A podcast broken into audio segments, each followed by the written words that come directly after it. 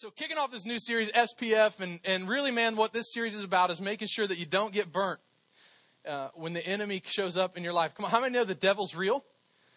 He really is. He's real, and he has a plan for your life just like God does. And when he unleashes his plan on our lives, I think sometimes we have a tendency to be caught off guard. We don't have the right perspective. We don't have heaven's perspective or a kingdom perspective on that, and we kind of freak out sometimes. We don't know how to respond to that, and I think there's too many times we give the enemy a little bit too much credit for some of the things going on in our lives, and so, man, what we want to do during this series is kind of just heighten our awareness to the fact that everything in your life, everybody say everything. Everything in your life is spiritual. And we have a tendency, I think, in our Western culture to compartmentalize it. So, this is my work life, and this is my family life, and this is my recreation life. And then Sunday, that's like my spiritual life. And so I've got some things in my life that are the spirit life, but we compartmentalize things. And if you were to talk to somebody who grew up in the era that Jesus was walking on planet Earth, and you were to talk about compartmentalizing your life in that way, they would look at you like you were crazy. Because to a first century Jew, everything was spiritual. Every behavior, every action, every choice was connected to something spiritual. And I want to submit that idea to you today, that there's nothing in your life that isn't spiritual. Every decision, every choice, everything that you face is spiritual in some way, shape, or form. And so this series is really about kind of heightening our awareness to those things. And so that we would become more sensitive to that reality, because life is full of challenges. Life is full of battles. But I think we need the right perspective. Come on, somebody. When you go through them. Having the right perspective when you go through a challenge, when you go through a battle, changes everything. You say, well, I'm not convinced that all that's real. It kind of sounds like spooky, whatever. Ooh, there's spirits and demons and all that kind of stuff. Show it to me in the Bible. Well, it's in the Bible a whole bunch of times. Here's one of them, Ephesians chapter 6, verse 11. This is kind of the theme verse for our series. And it says, put on all of God's armor. Why? So that you'll be able to stand firm against all strategies of the devil. So there he is, the devil. He's real, and he's strategizing against you and I. He's strategizing against the church of Jesus Christ. For we're not fighting against flesh and blood enemies, but against evil rulers and authorities of the unseen world, against mighty powers in this dark world, and against evil spirits in the heavenly places. So that argument that you got in this morning while you're getting ready for church and trying to get your kids here, that may not have been flesh and blood. Now, it could have started flesh and blood. Hopefully nobody shed any flesh or blood. But the Bible's very clear that the battles we fight, the battles we enter into, are not just flesh and blood, that there are mighty powers in this dark world and evil spirits in heavenly places. All right, so I just want to raise our awareness to that. I'm hoping during this series that we would understand that we all have a place in spiritual warfare.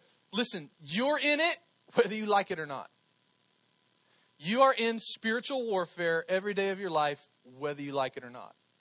You can try to explain it away. You can try to say, well, that's all the weird, I don't want to deal with. But it's there, it's real, it's happening, whether we like it or not. I'm hoping that during this series that our fear around spiritual things would be broken. When I was a kid, we had, our youth group would do this fundraiser every year. And on the property, we would set up a fireworks tent. And some of us would stay at the fireworks tent during the night, because that was like, you were super cool. If you got to stay at the fireworks tent with some of your friends, you were security at 15 years old. You're security. Staying there with the youth pastor and a big, mean dog to try to scare anybody off that would try to steal fireworks during the night. And then during the day, we'd work there and sell fireworks. But so we were across the parking lot from our church building. And obviously, there's no facilities out in the tent. So if you needed to go to the restroom, you would need to go into the church. And for whatever reason, we had all built up this thing. And I think one of our pastors kind of played into this a little bit. He kind of said, you know, a church, it's just a building. And when people aren't in there having church, anything could be in there. He's like, you know, I've heard stories of demons roaming the halls of churches when nobody's there. And we're like, really? awesome. But then it became the thing, who's brave enough to go into the church with all the lights off and find your way to the bathroom by yourself? And I may have shrieked a couple times and run through a couple of hallways in that church. Because we get these ridiculous fears around these things, right? Come on, just be honest. Anybody ever been like in a dark room in your house or like in a bathroom and the light bulb burns out and you're like, oh, that's the mirror. All right. That may be worth being afraid of, depending on I don't know, but. So I just want to break that fear over things that are spiritual. Because listen, God's word and his promise is that Jesus wins. We overcome. There's nothing to fear. Greater is he who is in us than he that's in the world. Come on, somebody. And then ultimately, my desire is that we walk closely with Jesus and that our desire to have an intimate relationship with him will increase. Our relationship with him will grow deeper. And that's really where I'm going to start the series off today. Today, I'm just going to kind of give you an overview, a summary of some things that you can do to position yourself in a place where you actually don't even have to walk in fear or worry about the spiritual realm and the things that are going on around you, because you'll be so close to Jesus that it doesn't matter what the enemy throws at you. Isn't that what you want? Okay, well, let me see if I got another message I can preach here. Nope, this is the only one God gave me for this week. Come on, don't you want to live in a place where you don't even have to worry about what the enemy throws at you because you know you're so connected to the Father that it doesn't matter? Come on, somebody. We are that church. We are the show a little life, have a little blood pumping through our veins on Sunday church. So I will prod it out of you. All right. Last week I shared a little piece of something that's kind of been on my heart to share with you ever since I heard part of it. In fact, there's a pastor in New York City. His name is Carl Lentz at Hillsong, New York. And great guy, great preacher. And about the first third of this message was inspired by a message I heard him speak. And so I just wanted to give some honor, give a shout out, because I know Carl probably listens to my podcast. He probably doesn't.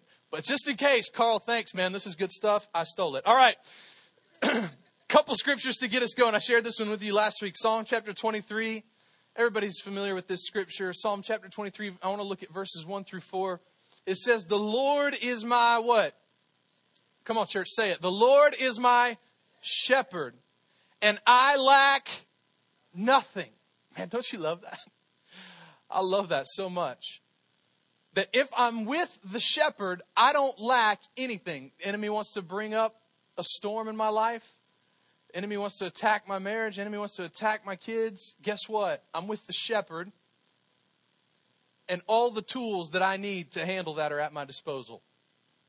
I lack nothing. He makes me lie down in green pastures. He leads me beside quiet waters. He refreshes my soul. He guides me along the right path for his name's sake. Even though I walk through the darkest valley, I'll fear no evil. Some translations say the valley of the shadow of death, which actually references a real place in Israel. It's a scary valley. Like, it's deep, trees growing over the sides, all kinds of who knows what hiding out that could eat you, kill you. So David's creating a word picture here of a real place. He says, for you're with me, your rod and your staff, they comfort me. And if you're taking notes, like I would just somewhere on the piece of paper on your phone, take note of rod and staff, because we're going to talk about why that's significant. And then I want to jump ahead to John chapter 10, just to give us a little New Testament context here. John chapter 10 verses 11-13. Jesus is in this discussion here where he's basically confronting the religious leaders. And he's saying, hey, not everybody who pretends to be on your side is actually on your side. In fact, some of them are evil. And he says, some of them aren't good shepherds. And then he says this of himself in verse 11, I am the good shepherd. The good shepherd sacrifices his life for the sheep. A hired hand will run when he sees a wolf coming. He'll abandon the sheep because they don't belong to him and he isn't their shepherd. And so the wolf attacks them and scatters the flock. The hired hand runs away because he's working only for the money and doesn't really care about the sheep. Come on, aren't you thankful that if you have a relationship with Jesus Christ today, you're connected to the good shepherd? There's nothing in your life that's going to make him run away and leave you to fend for yourself. In other words, everyone, everything else in life will disappoint you, hurt you, leave you wanting more. But with Jesus, we're connected to the Good Shepherd. Now, here's the problem I have with that. I love this word picture. I love this analogy of Jesus being this great guy who can lead us and comfort us and take care of us. I like that. I'm just like, why couldn't he have been like the coach and we're the ball team?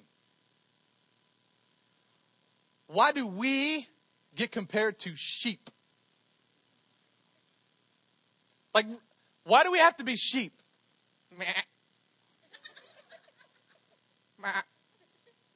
That's what we do. Jesus, I'm the good shepherd. You're sheep. Really, Jesus? I mean, isn't there any other type of animal? Have you ever seen a sheep? You ever looked at a sheep? Look at this.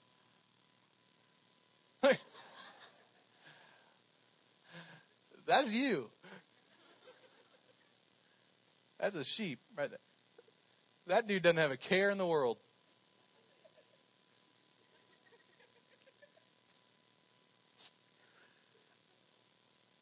I'm convinced that Jesus never did anything on purpose. Things don't show up in Scripture on accident. And so I started doing a little research, doing a little digging. And did you know that sheep are one of the oldest domesticated livestock on the planet? Because they've become so domesticated, this type of sheep right here virtually has zero chance of living on its own without the care of a shepherd. Can I submit to you today that you virtually have zero chance of living a life of fulfillment, of getting everything out of this life that you hope for and that God has planned for you without the care of a shepherd? See, sheep can't do life on their own. That dude's happy because he's got a good shepherd. Because sheep lack the ability to take care of themselves. In fact, if you study it, you'll find out that they have very little awareness of what's dangerous. They have very little instinct to react and protect themselves. A sheep only survives its life with a good shepherd. And I think that's why Jesus, and all throughout Scripture, we see this picture, we see this analogy of a shepherd and sheep. So a couple things that I see in this Scripture. The good shepherd takes on two primary roles in our lives. And here's the first one in your notes. You can write in the blank there. We see it in those two Scriptures, Psalms and John chapter 10. A good shepherd always corrects. A good shepherd always corrects. Now, this runs counter to what our culture likes. Nobody in our culture likes being corrected. Nobody in our culture likes being rebuked. Nobody in our culture likes it when somebody comes to us and says, hey, you're messing that up. The choices you make right now are going to mess up your future if you don't rethink the way you're doing. Nobody likes it. We all interpret being corrected as someone being against us. But a good shepherd always corrects his sheep. Remember I talked about that rod and the staff? You guys have probably seen them in little kid Christmas plays. That staff, it's that long piece of wood, and then it would be shaped into a kind of a hook shape on the end, right? And the reason why a shepherd would have that shape to his staff is so when he out in the pasture, when he's moving the sheep, when he's herding the sheep different places, he can actually use that hook to just kind of gently go to the front of a sheep and corral it and steer it and hook onto it and lead it wherever he wants it to go. And I actually like that. I'm good with that picture of Jesus. I'm going through life. I'm wandering off on my own. And Jesus, hey, little sheep, let me just hook you and lead you. Thanks, Jesus. I'm good with that. That makes me feel all warm and fuzzy. The problem is, David said, your rod and staff, they comfort me. And when I looked at this, what I found out is that, yes, a shepherd would use that hook to gently steer a sheep, but he would also flip that thing around and use it as a rod. So that if he had a stubborn sheep that continually kept having its own ideas, wandering off its own direction, what a good shepherd would actually do is take that rod and crack right on the hind legs. And it would hurt. Why? Because the shepherd is trying to correct the sheep. And in fact, when sheep were younger, he would take that and he would crack it on the back leg. And in some cases, a good shepherd would actually fracture the bone in the hind leg of the sheep. But the good shepherd, after he would hit in that fracture, he would actually pick the sheep up, place it on his shoulders, carry it until the leg had healed long enough that the sheep could stand on its own again, and then place it back on the ground. And guess what? That sheep will never leave the side of the shepherd again. So we all like this picture, this warm and fuzzy picture. Y'all are familiar with this one. Yeah, he just cracked that thing on the leg and broke it. We're all like, oh, look at Jesus. He's carrying. No, man, he just broke that thing's leg. Crack! Hey, this is consistent with Scripture. Remember Jacob? Remember Jacob's ladder? And he wrestles with God until what? He pops his hip out. And it says he walked with a limp. The rest of us. Hey, listen, I'm not saying that God intentionally brings strife into your life.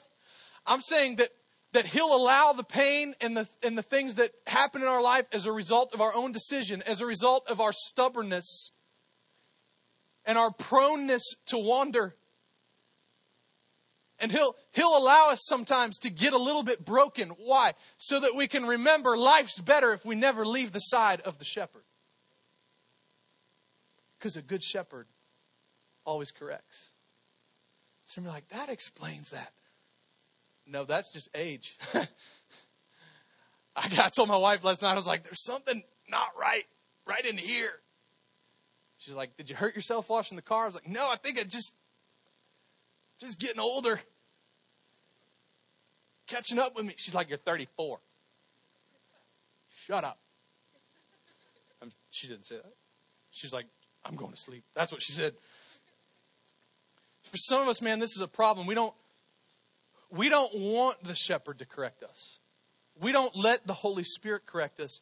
And can I just tell you, if you're not okay with the correction of the Holy Spirit, how on earth would you ever be okay with the correction of a friend or a family member or a pastor or a spiritual leader?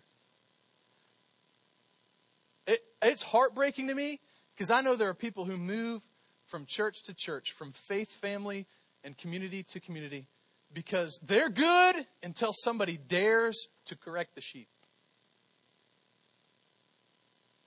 What? Correct? No, I'm out of here. But the problem is, a good shepherd always corrects. We interpret correction as someone being against us, but Hebrews chapter 12 says this: for the Lord disciplines the one he loves and chastises every son whom he receives. It is for discipline that you have to endure. God is treating you like a parent, like a father. For what son is there whom his father does not discipline? See, God isn't looking to bring pain to your life, but he will use pain that finds you to correct you. Can I tell you that sometimes our answered prayers are actually correction? Oh God, if I just had that job, if I just made that money. And God's going, no, that's not actually the thing you need. But I'm going to let you have it just so you'll learn that. Here. Sometimes our answered prayers are actually correction. Here's the second thing a good shepherd does. A good shepherd always protects. A good shepherd always corrects, and a good shepherd always protects. Isaiah 54:17. No weapon, everybody say no weapon. No weapon turned against you will succeed. You'll silence every voice raised up to accuse you. These benefits are enjoyed by the servants of the Lord. Their vindication will come from me. I, the Lord, have spoken. Can I tell you, if you're near the shepherd today, you don't need to worry about the attacks that are going to come against you in your life, because the good shepherd, he'll correct you, but he always is looking to protect you. Good. We're all like, I'm amen in that one. Correction? No thanks. But protection? Yes. Bring on the protection, Jesus. See, a sheep has no defense mechanism. It's easy prey for a predator. They need the shepherd's protection. In fact, a good shepherd out in the pastures would actually get down and grab a sheep by the face and apply a special oil all over the face and nose. Because the sheep, they don't have a defense mechanism. They don't know what's good for them and what's bad for them. So what would happen out in the pasture is flies would actually land on the face and climb up into the nostrils. They would even lay eggs there. And the itching and the movement would begin to irritate the sheep so badly that they would literally begin to bang their heads against the rocks to the point that they would kill themselves. And they don't even understand, boy, if that isn't a picture of our culture today. Sheep without a shepherd banging their head against the rocks because they don't even know how to protect themselves from the choices that they're making. Man, I'm thankful that there's a good shepherd who's always seeing the things that are threats in my life before I even know there's a threat. And he'd bend down and he'd place that oil on the face of the sheep, and it would block the fly's ability to get a grip or to gain any kind of traction and get inside of the nostrils of the sheep. And so he would protect the sheep from something that they didn't even know was a threat. When I was going through a Master's Commission, I lived in Orlando, and one night we were out feeding the homeless in downtown Orlando, and we weren't necessarily full of wisdom at this stage of life. And so we came up on a gentleman, and he said, man, I really need a bus ticket to try to get to where I'm trying to go. So we're like, well, we're not going to give you money, but we'll take you to the bus station and buy you a bus ticket. So about four of us loaded up in a car with this homeless gentleman, and we drove to the bus station, and we pulled into the parking lot, and we parked so that the car was facing the sidewalk and then the street out in front of us. And no sooner had we parked than we noticed in front of us a scuffle starting to happen on the sidewalk between two other men that appeared to be homeless at the time. And one of them was actually trying to rob the other.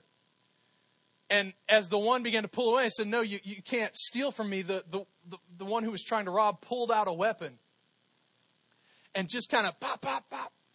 Totally missed the guy. But to this day, I don't understand how there wasn't at least a bullet hole somewhere in the car that we were driving. Because I remember looking right at the barrel of that gun as he pop, pop, pop and began to shoot. And then an off-duty police officer was standing nearby and, hey, drop, bam, bam. And so we watched this man die on the street in Orlando, Florida that day.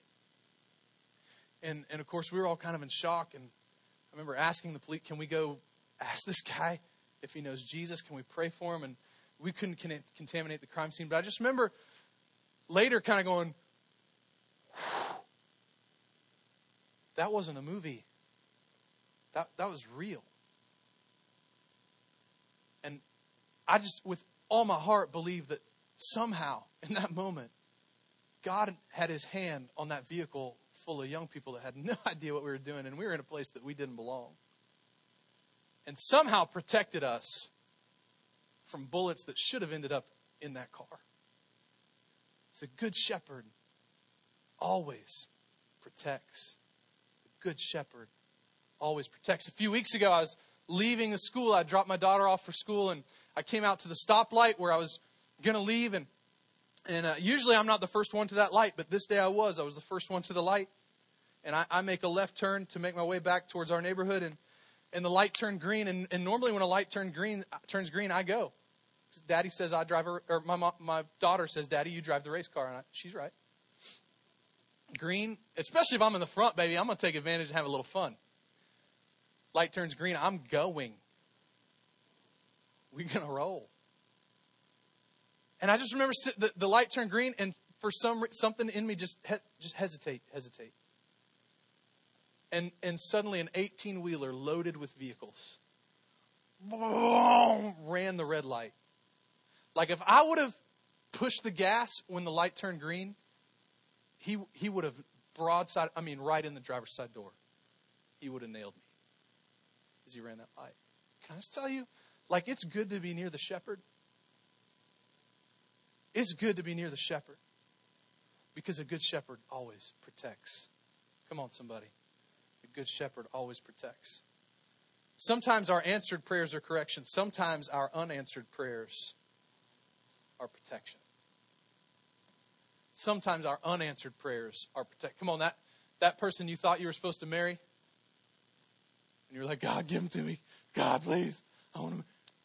And he said no. Like, hop on Facebook sometime. I give you permission. Go stalk. You will see sometimes your unanswered prayers are protection. Sometimes your answered prayers are correction. A good shepherd always corrects, and a good shepherd always protects. So what do we do? You say, Michael, I want to live life near the shepherd. I actually want the correction and the protection. And can I just tell you, they're a package deal. Like if you're going to live life near the shepherd, you don't get to say, give me the protection, I pass on the correction. It doesn't work that way. If we're going to live our lives near the shepherd, we have to be willing to invite and accept both in our lives, correction and protection. Come on, are you with me this morning? They're a package deal. And you'd say this morning, hey, okay, so what do I do? How do I keep myself in a position where I always have the protection of the shepherd? How do I keep myself in a place where I always have his correction, the correction of Jesus in my life? And so I want to give you just 3 keys as we wrap up this morning. Here's the first one. For some of us, you just need to get in the fold. Get in the fold. So what are you talking about? I'm saying salvation, repentance, run to Jesus and say, hey, I've been living life without a shepherd. Like the Bible says, all of us like sheep have gone astray, and that's me. And I need to get in the family of God. I need to get in the fold. I need to join the flock.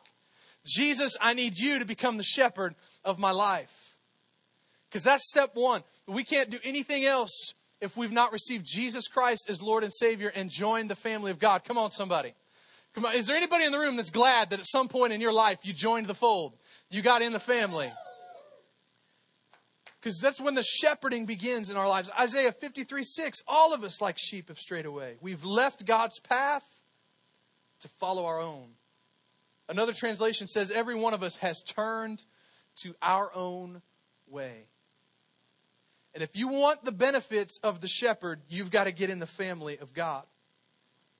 And check this out. Here's what I love about the God we serve. Because some of us might be sitting in the room today going, yeah, but you don't, like, I'm a really bad sheep. Like, I'm way outside the flock. Like, I might actually be one of the wolves. Can I just tell you that the Bible's very clear that the heart of God is that the further you are from the flock, the more the shepherd wants to run out and find you. In fact, Jesus even says he would leave the 99 to go look for the one. So I'm just telling you, no matter how bad you think you are, no matter how lost you may be standing out there all alone, worst sheep in the world. Like the God of the universe is chasing after you. And the further away you are, the more his heart is drawn towards you. Can I speak to those of you who've given your heart to Christ at some point in your life, but you've never stopped living life your way? In fact, you've rejected the correction of the shepherd. And he's been trying to steer you and guide you. Some of you are walking with a limp and you're still like, I'm doing it my way. Would you stop it? The rest of us are watching you live life in pain. And we're tired of it.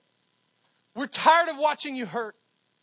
We're tired of watching you wander and be lost. And it's so simple just to get near the shepherd. Get near the shepherd. Come back into the flock, man. The shepherd has not rejected you. It's never too late to start walking with the shepherd. He leaves the 99 to look for one. Here's the second one. If we want to live near the shepherd, we've got to condition our hearts. Condition our hearts. Many of us have just become oblivious to the correction and the protection God is trying to bring in our lives. Some of us have even become adversarial to it. And the Bible has a word for this. It's called being hard-hearted.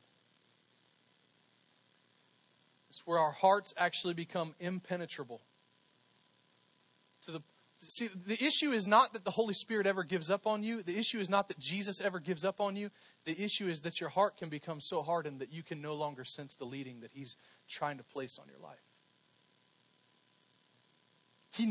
Listen, the Holy Spirit is working always to convince us of our need of a Savior. But when our hearts become hard, we can no longer hear the leading. We can no longer hear the voice of God. And I'm asking you this morning, in this moment, right now, to allow the Holy Spirit to search your heart and convict this morning if that might be you. And listen, it might not be in all areas of your life. There might be one area of your life where you've allowed your heart to become a little... Maybe your heart has become hardened toward a spouse. Maybe your heart's become hardened towards a rebellious kid. Maybe your heart has become hardened towards a coworker or a manager. I don't know what it looks like for you, but I know that God can't work with hard hearts. In fact, I did a little bit of a word study on hard hearts throughout the New Testament, and nearly every reference of the hardened heart indicated that the result, check this out, the result of a hard heart ends up being one of two things, either a lack of faith or a lack of spiritual understanding. So what happens is, as our hearts get hardened, we actually lose the ability to even believe God for any good thing in our life. Our faith becomes the thing that's under attack. We can actually lose faith in God. Or we get to the place where we can't even see things clear enough to have understanding of what it is that God's trying to do in our lives. The result of a hard heart, all throughout the New Testament, is followed with either a lack of faith or spiritual understanding. Let me give you an example. If you're dealing with a hard heart, a heart that's been hardened towards generosity, you'll never understand the blessings of generosity. It just won't make sense to you. Like there are people, I'm all good with everything else.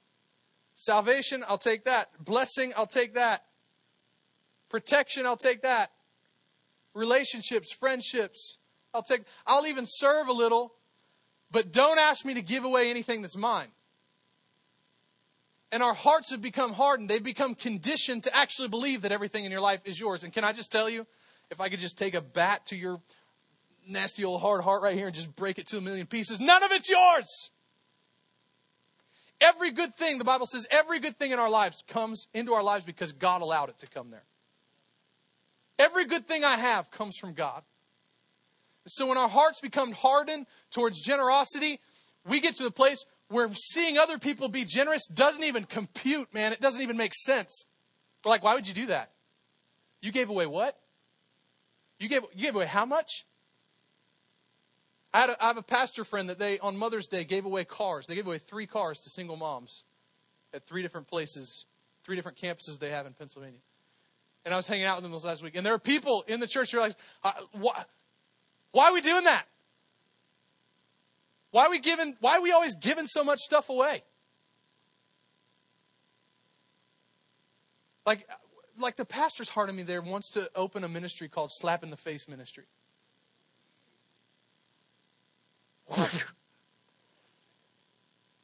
I'll put Chris Yandell on him. Well, we just need a cage match. Maybe you've got a heart that's, and this, can I just tell you, this was me for a while. I actually, because I grew up in a culture that abused the supernatural, my heart became hardened towards the supernatural. To the point that God had to really mess me up.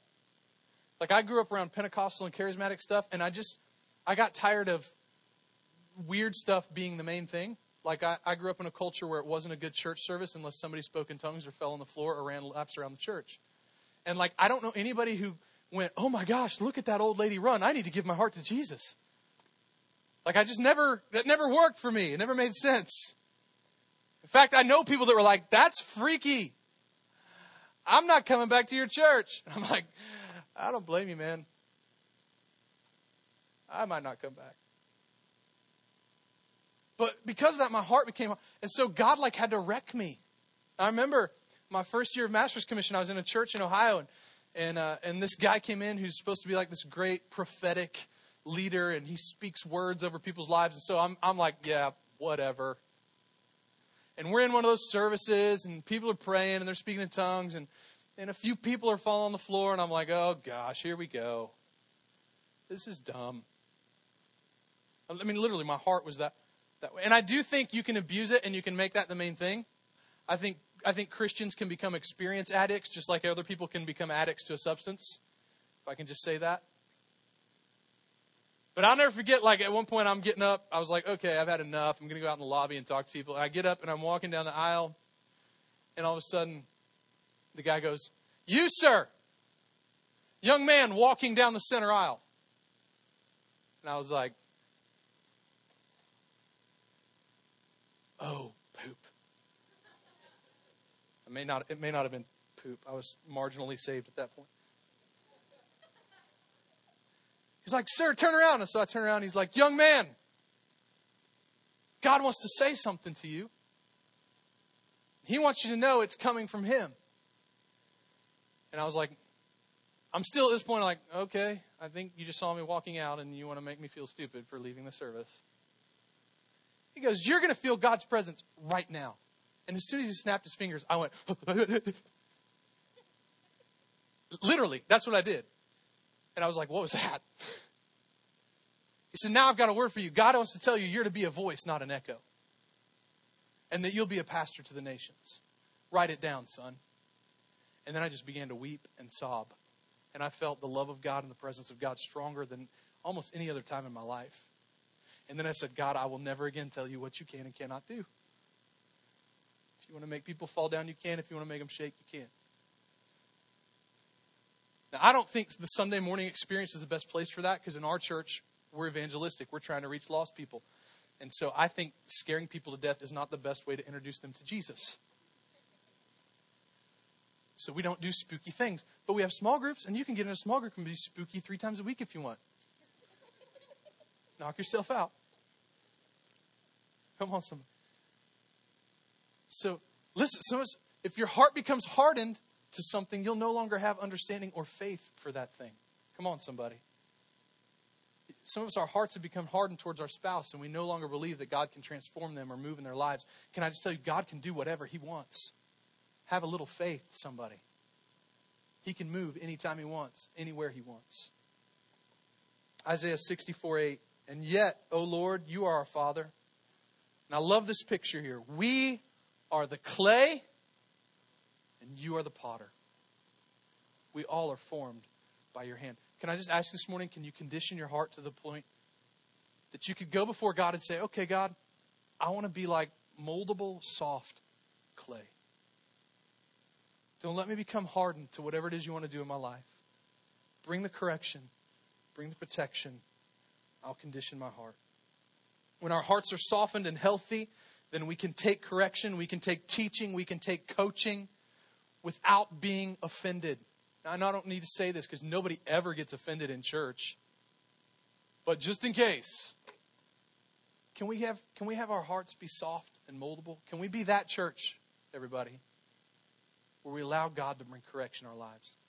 Listen, one of the things that will kill you and cause your heart to become hardened quicker than anything is when you start comparing what God is doing in your life to what he might be doing in someone else's. It's called the cancer of comparison. And I just want to caution you against it. This is a lesson I've been learning over the last couple of years because I hang out with church planters and other pastors, and everything in me wants to go, well, how many is in your church? And they'll say, blah, blah, blah. And so I want to say, ours is bigger. It's not a lot of times, but I just want to say it anyway. Because it's the cancer of comparison. And the cancer of comparison creeps in when we start comparing what's happening in our lives to other sheep instead of looking to the shepherd. So I just want to caution you there. All right, here's the last one. Get in the flock, condition your heart, and then get fed. Get fed. Now, I want to say something here. Too many people use the word fed to describe their church experience. I just got to tell you something about the culture of True Life Church. If Sunday morning is your primary spiritual meal, you're going to starve to death. What we need is a culture where people are near the shepherd, because the shepherd will always lead you to the greenest pasture. The shepherd knows. See, the shepherd has a different perspective, a different view. The shepherd can see what's ahead that you can't see. And what we need in our church is a culture where people are close enough to the shepherd that you just don't get to come on Sunday. And quite honestly, when you come to church on Sunday, what you're eating is what's being regurgitated by someone who's already been taken to that pasture by the shepherd. But what if you could be close enough to the shepherd that you get to go eat on your own? So what are you talking about? The Bible creates all of these comparisons that compare our spiritual walk with our physical body. And you need to be fed spiritually, but you can't count on another person to be the primary feeder. You've got to be a self-feeder. And when you're close to the shepherd, one of the areas that he'll bring some correction in your life is that he'll start to lead you to the best places to eat. What does that look like? Well, here's one, Matthew 26:41. Watch and pray that you may not enter into temptation. The spirit and dead is willing, but the flesh is weak. Prayer is a great place to feed ourselves spiritually. In the presence of God. Listen, we take these spiritual gift tests in our Life Track. I'm not the guy that scores all super high on intercession and prayer. I'm not, woohoo, prayer meeting. Let's pray for 5 hours. That's not me. But there's something about being in God's presence, even if it's just for a moment, even if it's just with some worship music in my car, that he begins to feed my soul, begins to feed my spirit. And can I tell you, God wants to be in relationship with you, and relationship doesn't work if there's no conversation. The reason my wife and I still like each other is because we talk a lot. Some of us, we feel distant from God, but we have no conversation with God, and that's the reason why you got to feed yourself with prayer. Number two, feed yourself with God's word. Psalm 19:7-8, the instructions of the Lord are perfect, reviving the soul. The decrees of the Lord are trustworthy, making wise the simple. The commandments of the Lord are right, bringing joy to the heart. The commands of the Lord are clear, giving insight for living. The Bible is your roadmap for life, and you cannot be close to the shepherd without eating God's word. You got to eat that book. Come on, there should be some amens in this house right now. You've got to eat God's word. Not literally, that'd be weird. So we've got to have prayer. We've got to have God's word. And then I'll tell you, connect yourself to God's work. What does God want me to do with this life? Therefore, a prisoner of the Lord, Ephesians 4:1. I urge you to walk in a manner worthy of the calling to which you've been called, with all humility and gentleness, with patience, bearing with one another in love. Listen, your calling will always somehow connect to people. Who and how will you serve others? You want to know why there's a life team that shows up and sets up a stage on Sunday? Because they're getting fed while they do it. Got to hang out with our worship team Wednesday. And as we work on God's kingdom and we work on his church together, he begins to feed us. He begins to fill us up and make us full. It keeps us from turning inward. Would you close your eyes this morning? All across the room. I know it's a little warm, so don't keep them closed, all right? The good shepherd always corrects. The good shepherd always protects. To live life near the shepherd, I need to join the flock. I need to have a softened heart and a healthy spiritual diet. And if I can do those things, I'll position myself in a place where the attacks of the enemy, the things that are going on in the spirit realm around me, will have very little impact on my life because I'm close to the shepherd. Every head bowed, every eye closed. Would you, if you're in the room today and you say, hey, Michael, I've never joined the flock. I've never placed myself under the authority of the shepherd. I've never placed myself under the lordship of Jesus Christ. And I'm not in relationship with him today. But I want to go there. I want to get there. I need a relationship with Jesus Christ. Every eye closed. I'm not going to call you forward. I'm not going to embarrass you. But I do want to know that you're here so I can lead you in a prayer. If you say, Michael, that's me, would you just hold your hand up real quick and say, I need to get in the flock. I see it. Anyone else? Quickly. Quickly. Awesome. Awesome. I'm going to lead you in a prayer. And as we finish this prayer, I'm going to ask you to grab the connection card in the cup holder next to you. If you're praying this prayer for the first time, and just check the box that says, I'm committing my heart to Christ. Give us your name and your contact info, at least your email address. Nobody's going to show up at your house. We're not going to stalk you. We're not going to pressure you. We're just going to send you an email with some basic instructions that will help you get off to a good start in your walk with Jesus Christ. That's it. I promise.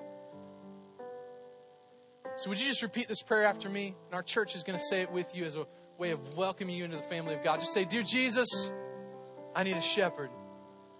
And I invite you to take that role in my life. I surrender. I submit to your lordship. I repent of doing life my way. And I ask for your forgiveness for my sins, my mistakes. And I turn to doing life your way. From this day on, my life belongs to you. In Jesus' name, amen. Come on, church. Heaven is bigger this morning.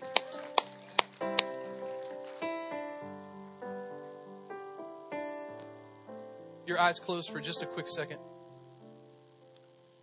And I felt like as I was studying for this week, that God would speak to some people who are maybe, even though you have a relationship with Jesus, your heart has become hardened over something. And with every eye bowed and every eye closed, if that's you, I just believe right now the Holy Spirit is convicting you of that, speaking to you. And you don't need to raise your hand. You know who you are. God is dealing with you. And I just want to a couple seconds. In this moment, I want the Holy Spirit to begin to kind of drop into our hearts and work on us. You may even feel a little bit emotional as he begins to break up the hardness of your heart. And would you just make a commitment to God this morning in your own words, right there where you're sitting? God, I don't want to be hard-hearted in any area of my life. Your correction is welcome. Your guidance is welcome. If a rebuke is necessary, I'll accept a rebuke. God, I don't want to be hard-hearted towards the things that you want to do in my life. In Jesus' name. Amen. All right, our ushers are going to come right now. We're going to give you an opportunity to give.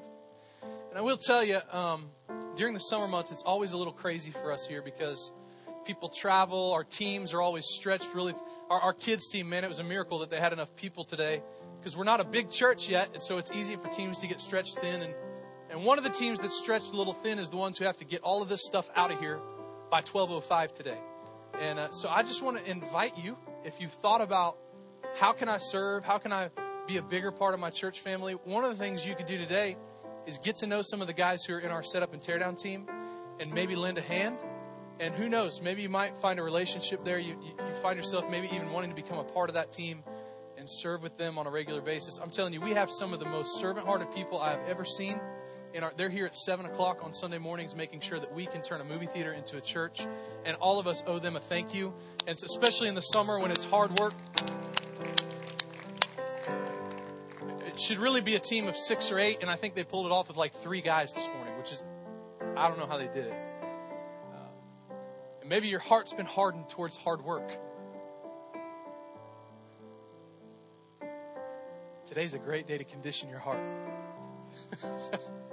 Maybe you need some exercise. All right. We're going to give you an opportunity to give. If you need to fill out an offering envelope, you can. If you're a guest with us, it's your first time, we're just glad you're here. We don't want you to feel any pressure at all to give.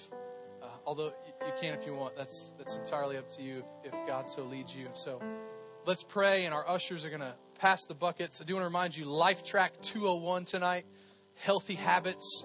Come on, how many want to have some healthy habits so you can stay close to the shepherd? That's really what it's all about tonight. It's going to be really good. You don't want to miss that at 6 o'clock. And let's pray. Father, thank you so much for the opportunity to be in your house. I pray that you would put it in our hearts today, God, to be near you, near the shepherd, that you would lead us and guide us the way you want us to live, that our hearts would be conditioned to receive your correction in our lives.